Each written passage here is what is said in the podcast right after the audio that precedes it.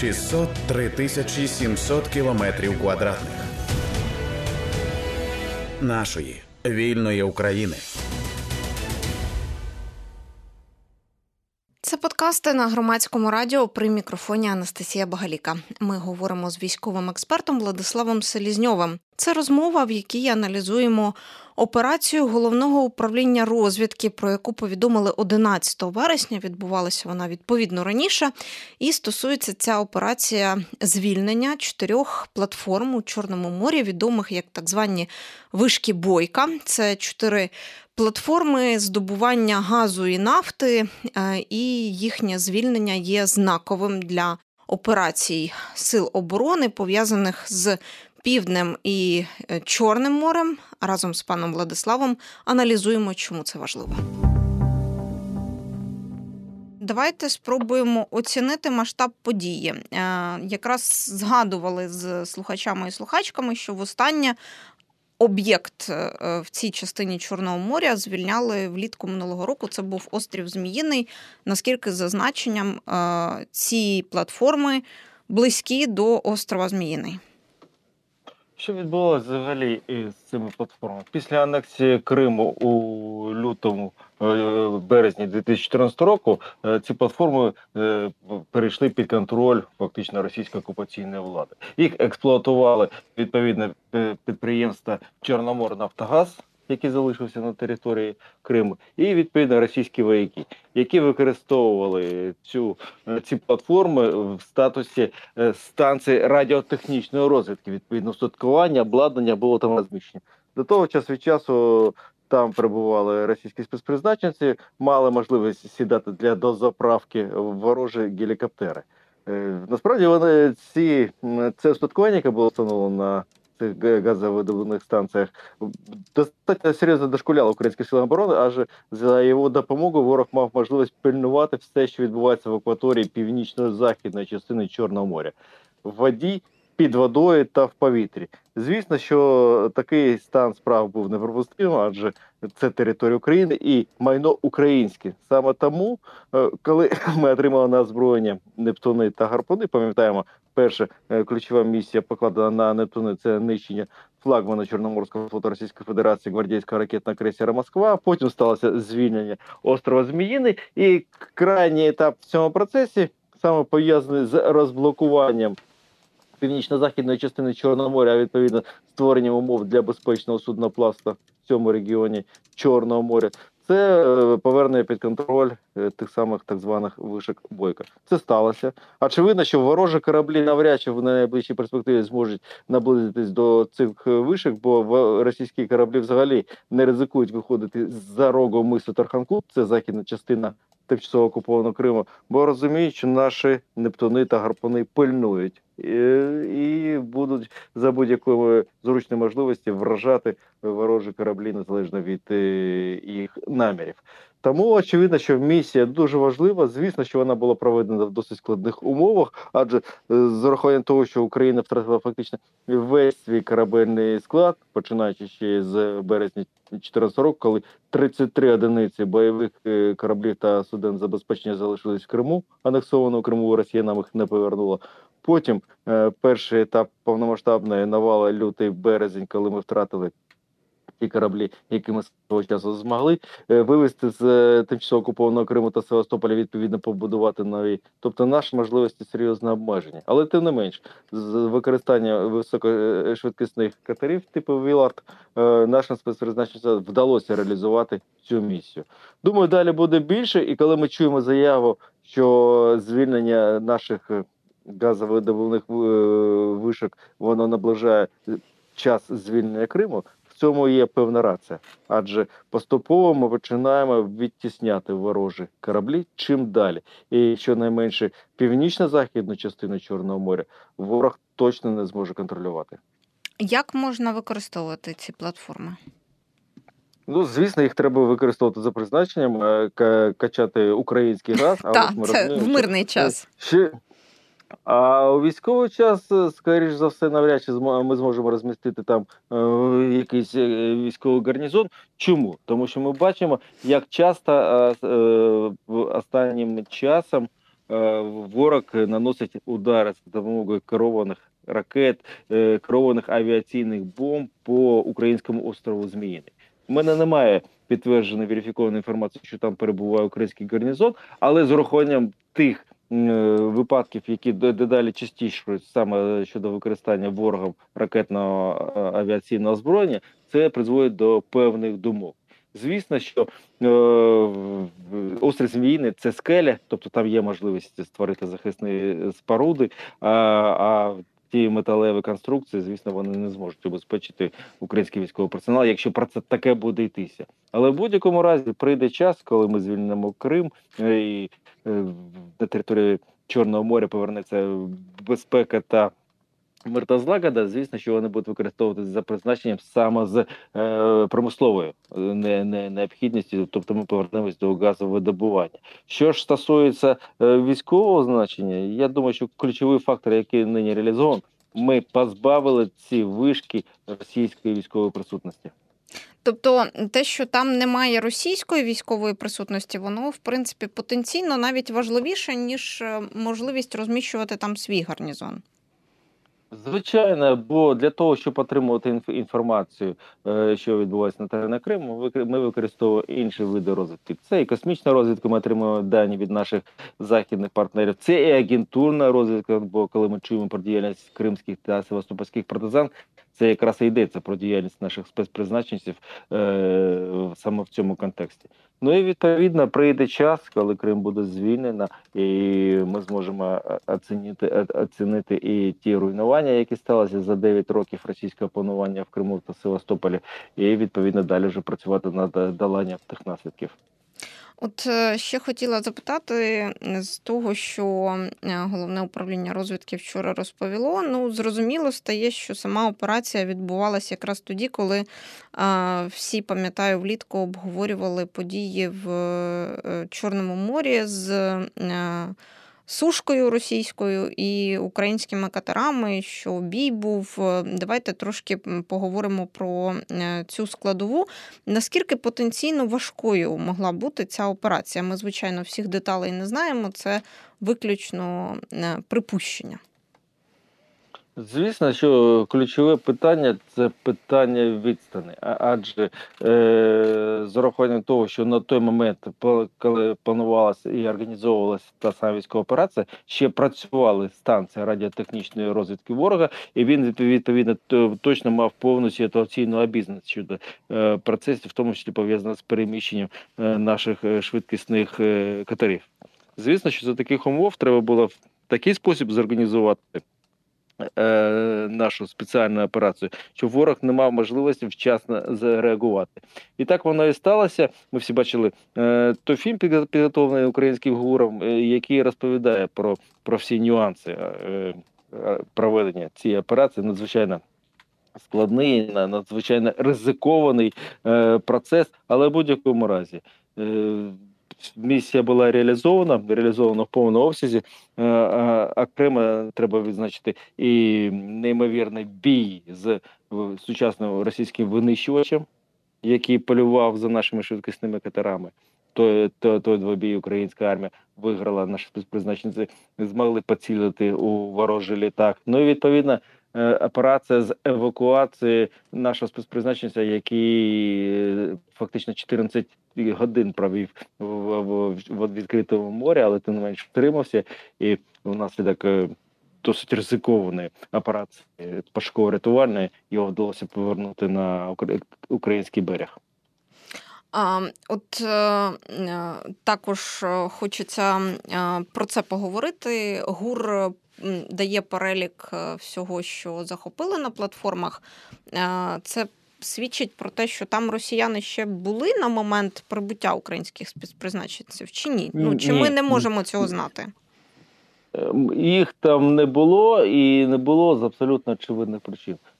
Коли росіяни були змушені евакуювати рештки свого гарнізону з українського острова Зміїни, вже тоді було зрозуміло, що Україна достатньо серйозно контролює північно-західну частину Чорного моря, адже ключове в діяльності віддалених гарнізонів це логістика. Тобто, чи є можливість сталого та безперебійного забезпечення всім і вся е, військових, які перебувають у віддаленому гарнізоні, це створює можливості та передумови для е, функціонування того самого гарнізону. Якщо немає, то відповідна місія згортається і е, контингент того самого гарнізону евакуюють. Так воно і сталося е, після того, як путінська армія була змушена тікати з острова Зміїний. Ну і відповідно, я думаю, що в той же самий час ми ж пам'ятаємо серії повідомлень про те, що українські е, війська поцілили ракетами типу Нептун по вишках. До речі, в тому відео добре видно, що одна з вишок ще й досі палає. Тобто, Мгм. тобто понад рік там відбувається пожежа. Е, Росіяни не спромоглися її згасити. Тобто, фактично палає український газ і провести відповідно е, е, операцію щодо ліквідації цієї пожежі, ми думаю, зможемо лише після звільнення Криму. Зараз технічної можливості такої немає, адже бачимо, що і зараз постійно в акваторії Чорного моря в цій частині залітає ворожа авіація, яка працює своїми ракетами, своїми бомбами по українському острову Зміїний. Е, Часто уста лунає відомості про те, що в такий спосіб ворог намагається закрити будь-яку можливість. Е, е, тим цивільним морським е, судам, як в порти України, так і в зворотньому напрямку. Тобто, фактично, Росія вчиняє черговий акт піратства, вона здійснює морську торгівельну блокаду. За таких умов е, говорити про ем, проведення операцій е, силами наших МНСників, мабуть, що не варто, бо це наражання на неймовірний ризик наших рятувальників. Тому в будь-якому разі прийде час, звільнимо Крим, будемо вже ліквідовувати е, і та долати всі наслідки ворожого панування як на території Криму та Севастополя, так і відповідно на тих вишках, які було захоплено ворогом в 2014 році. А, а от е, знову ж таки таке питання. Я так розумію, що ем, росіяни в цілому можуть і взагалі зараз спробувати ракетами знищити ці платформи для того, щоб Україна жодних операцій не могла з їхнім залученням проводити. Звісно, такий варіант виключати не можна, але тут скоріш буде така е, політична доцільність, бо військової доцільності в руйнації тих вишок немає. Е, очевидно, чому? Бо е, ворог так само чітко розуміє, що Україна навряд чи зможе розмістити там відповідне обладнання, та і є в тому потреба. Мабуть, що мабуть, що ні, ми використовуємо інші можливості для отримання розвідувальної інформації. Відкритий е, ресурс Radar там постійно щодоби, а інколи і по декілька одиниць протягом доби е, літаків радіоелектронної та е, боротьби та радіотехнічної розвідки пильнують над акваторією Чорного моря. Тобто ми маємо всю оперативну інформацію щодо дій ворожого Чорноморського флоту, тому потреби розміщувати на цих вишках наше сутткування обладнання, мабуть, що немає. Росіяни менше будуть літати в цій частині моря. Ні, вони і далі будуть використовувати цю акваторію Чорного моря для нанесення а авіаційних ударів як по українському острові Зміїний, так і відповідно по е, нашому е, одеському узбережжю. Бо ворог все ще марить тим, що зможе реалізувати ну бодай частину свого плану, з чого все починалося.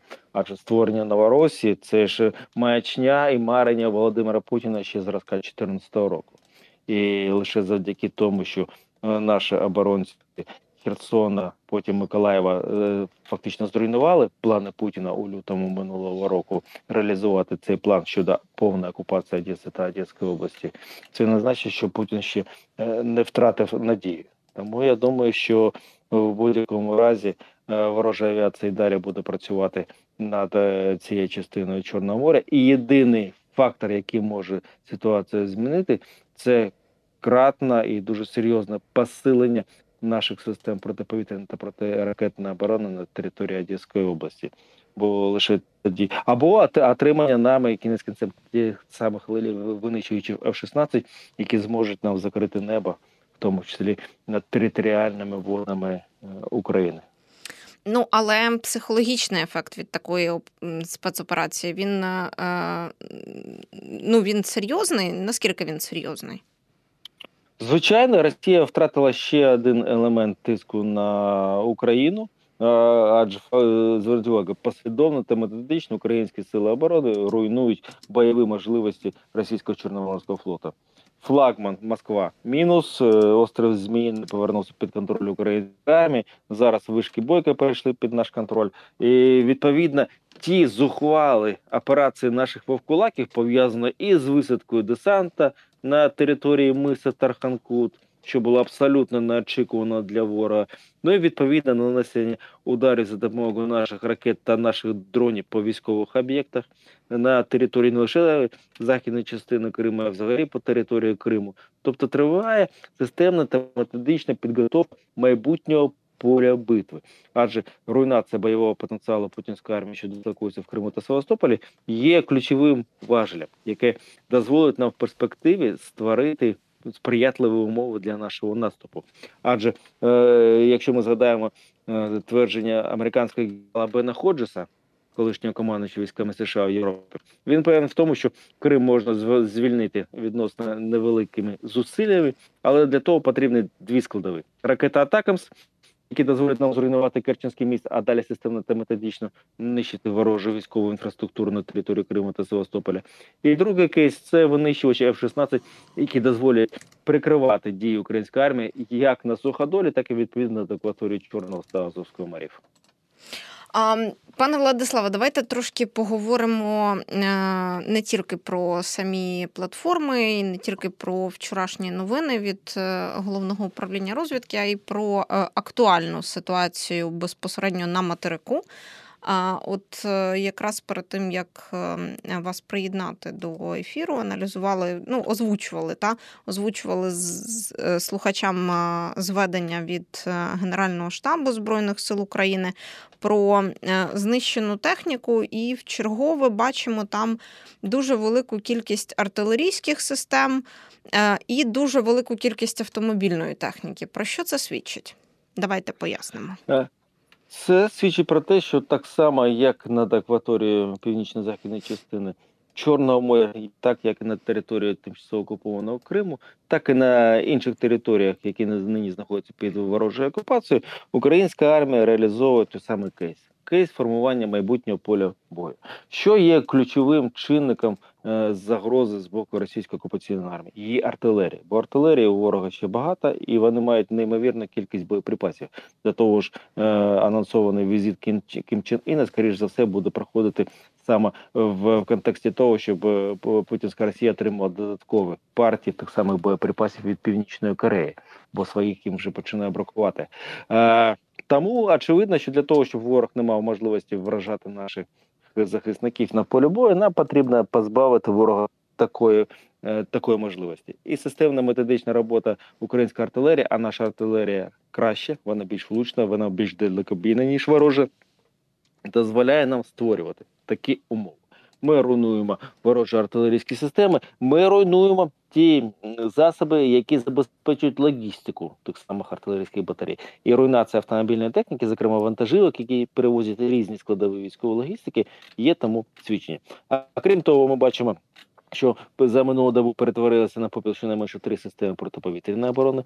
Це добра новина, адже це говорить про те, що ворог не має е, певних можливостей, втрачає певні можливості щодо прикриття дій своїх військ з е, е, повітря. А в повітрі діють не лише наші літаки, діють наші дрони різних типів та модифікацій. Це це важливо. Адже нинішня війна це не лише війна артилерії, а й війна дронів. І щоразу Україна демонструє неймовірні результати задіяння саме такої е, воєнної техніки.